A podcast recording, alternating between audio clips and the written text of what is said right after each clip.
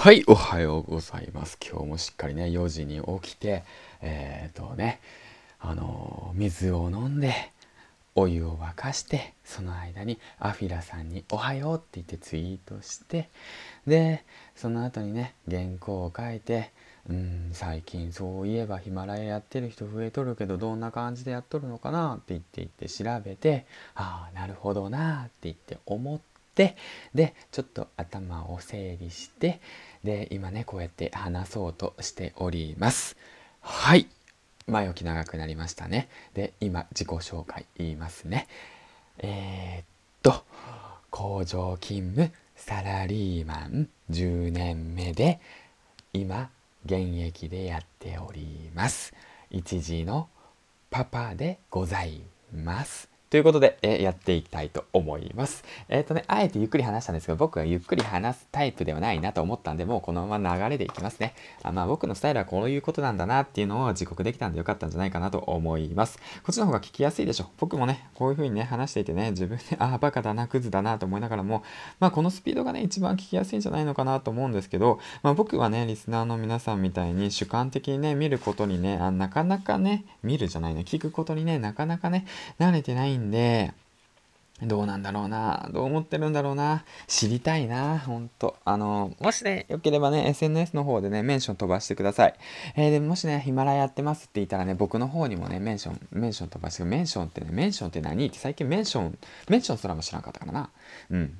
教えてください。あの、一緒に頑張りましょう。ということで、ヒマラヤの方、今日も録音していきたいなと思います。ということで、えっ、ー、とね、最初の冒頭にも述べたようにね、冒頭にね、自己紹介なかったね、忘れちゃったね。えっ、ー、とね、今ね、僕はね、31歳サラリーマン、工場勤務10年目、現在進行形です。コロナの影響をね、もろに受け、会社がね、いつ倒産するかわからない状況の中、えー、今後の先行き不安を抱ええー、副業をしようと決意をし、え、ー、と、朝活のみで、えっ、とね、自分がどれだけ変われるのかっていうことを試そうと思い、本日が朝活を継続させて、95日目かな？あのね、俺数字に弱いんで、すぐ忘れちゃうんですよね。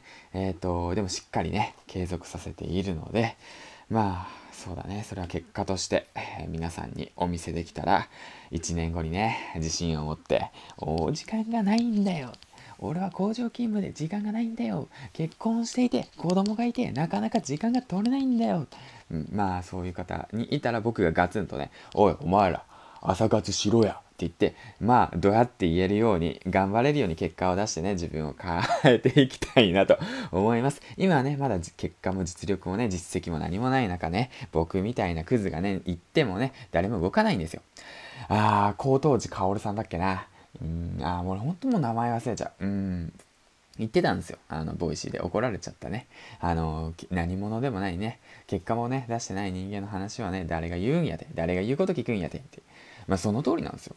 だって考えてみてくださいよ。だって僕自分で考えたらさ、どういう人だったら、どういう人話聞いてんのかなと思って自分のね、ボイシーのね、フォローしてる人ね、あのー、振り返ってみたんですよ。みんな結果出してる。みんな結果出してる。みんな結果出してる。3回言ったね。みんな結果出してるんですよ。うん。その中でね、その僕、銀ちゃん。銀ちゃん、銀ラジオ。僕のこと、え、僕のこと知らないの？毎日更新、えっ、ー、と、シャープ、朝に強いクズ。あのなんかねパンの顔が描いてある あの画像なんだけどね。でも奥さんがねあのねあの作ったパンなんだけど。でそう。うん。え誰？みたいな。何こいつ？みたいになっちゃうよね。うんそうなんだよ。なっちゃうんだよ。なってしまうんだよ。じゃあそういう時にじゃあどうするのって言って考えるの。わかる？うん、だから今日話したいこと何？だからあなたがフォローしてる人を今一度考えてみろっていうねそういうことそういうことを話してみたいなと思います。えっ、ー、とちょっと声ガラガラだししかもタイトル今決めたからね。今決めたから。だからね僕はね今考えます。はい。えー、っと台本からずれたねまた まあいいやなんでそのフォローその人をフォローしてるんですかってこと考えましょう僕とそのフォロワーさんとの違いは何ですか？ということを考えましょう。そしたらね、出てくると思います。えっ、ー、と、3つ出てきます。あの、3つ絞り出します。頭の中から。いいですか ?1 つ目、実績があるということ。2つ目、継続しているということ。で、3つ目、信頼があるということ。そう。この3つなんでしょ実績信頼。実績えっ、ー、と継続信頼ですね。もうねこれねうん、そこかなと思ってその3つのポイントなんですよね。でちょっと振り返ってみて考えたらどうすれば信頼を得れるのかどうすれば、えー、と経験を積めるのかっていうことを考えたらやはりその最初に言ったように継続なんですよ。うん、皆さん分かりますか？継続することによって経験値が生まれ経験値が生まれることによって実績が生まれ実績が生まれることによって信頼が生まれるんですよ。なんかね、もうほんとね、ちょっとなんか変わっちゃったね、発言が あの、継続どこ行ったって感じなんですけど、さっきの話。とりあえずですけど、継続していくことで、実績とが生まれていって信頼が生まれるのかな。うん。そう、そこなのかなと思って、で、今日ね、あの、おすすめしたい本をね、あの、紹介したいんですけども、今日おすすめしたい本は、こちら。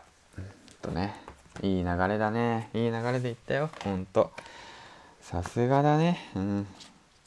自分で言うなって言ってるだろ。えっ、ー、と、今日の本はファンベース。えっ、ー、と、こちらファンベースを書いたのが佐藤直之直之さんですね。佐藤直之さんのファンベース。こちら、この本おすすめしておりますと。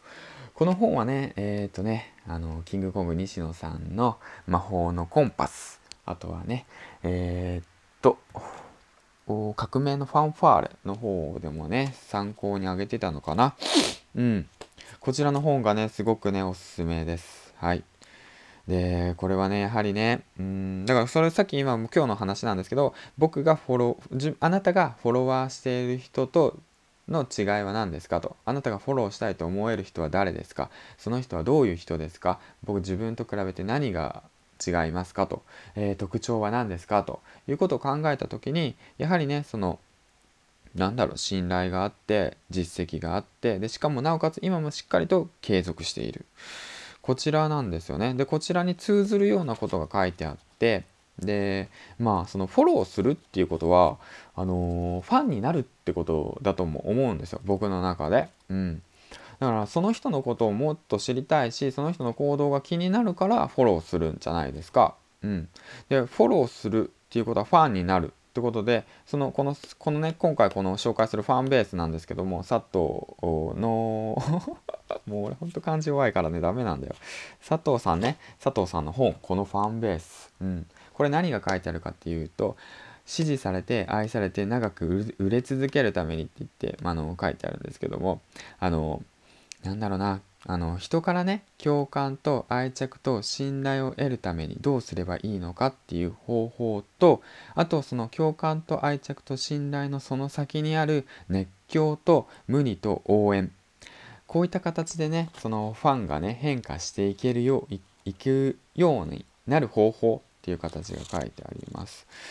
ということでね、じゃあ今日もね、付箋貼ってあるところをね、ペラペラってめくって、あの少しね、紹介していけたらいいんじゃないかなと思います。えっ、ー、と、何秒にしようかな ?3 秒にいこうかな。上からいくか、前からいくか。いくよ、せーの。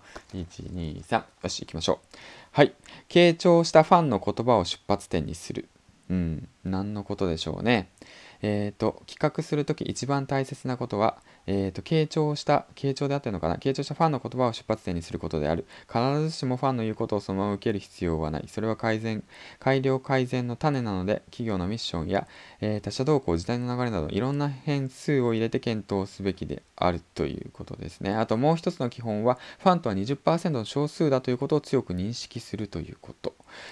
うん、そうですね。これは確かね、なんだ、なんかの法則であったよね。あの、20、2対8だよね。うん。まあ、また止まっちゃったよ。ほら、止まっちゃった。ほら、止まっちゃったよ。はいはいはい。間が、間が、間があるよ。ま、間つないで、間つないで。はい。はい、行きますよ。はい。コアファンですね。はい。